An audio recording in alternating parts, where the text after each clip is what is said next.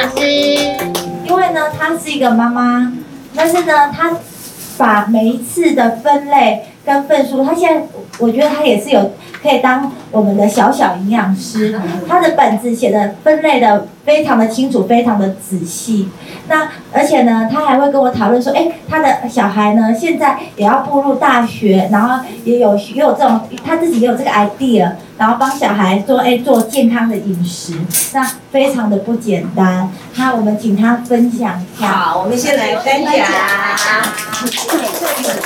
可是我先生的身体也不好，他有很严重的糖尿病，然后那个什么三酸甘油脂啊什么都很高，指数都很高。它只是不像我们就已经爆发了，它是属于未爆弹。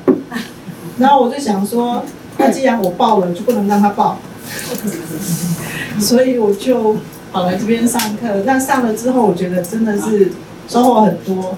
我每天早上打精力汤是我跟我先生跟我儿子。然后一开始是强迫儿子喝，小孩子总是不愿意去碰那个东西。然后一开始是强迫他，到现在是他自动起床之后去冰箱打开，去找那一杯精力汤喝。那就是三个月来的转变，我觉得我们全家好像都变健康了，感觉上变健康了。所以真的很感谢，很感谢，感谢大家，感谢。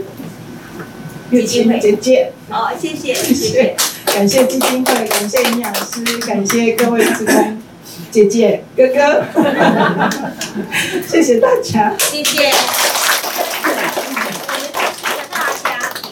呃，然后我在这边还因为还还可以，就是我在我选，因为他呢从一开始的表现呢，我就觉得非常的不简单。他的老师说，金力他要加姜黄，他在刚开始他就有自己加。那他对他其实是对一个营养非常有概念的一位学员，然后他而且他本身有在上班，他每天中午的外食都非常的标准，都有鱼有鱼有青菜有肉豆类有水果。就是非常的标准，那我们请他跟大家分享一下。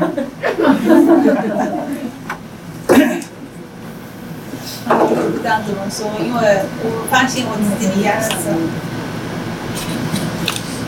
嗯，我不晓得怎么跟大家说，因为我相信，就是我发现我刚离开的时候我非常的震惊，就是说，为什么我这么年轻就会发生这种事情？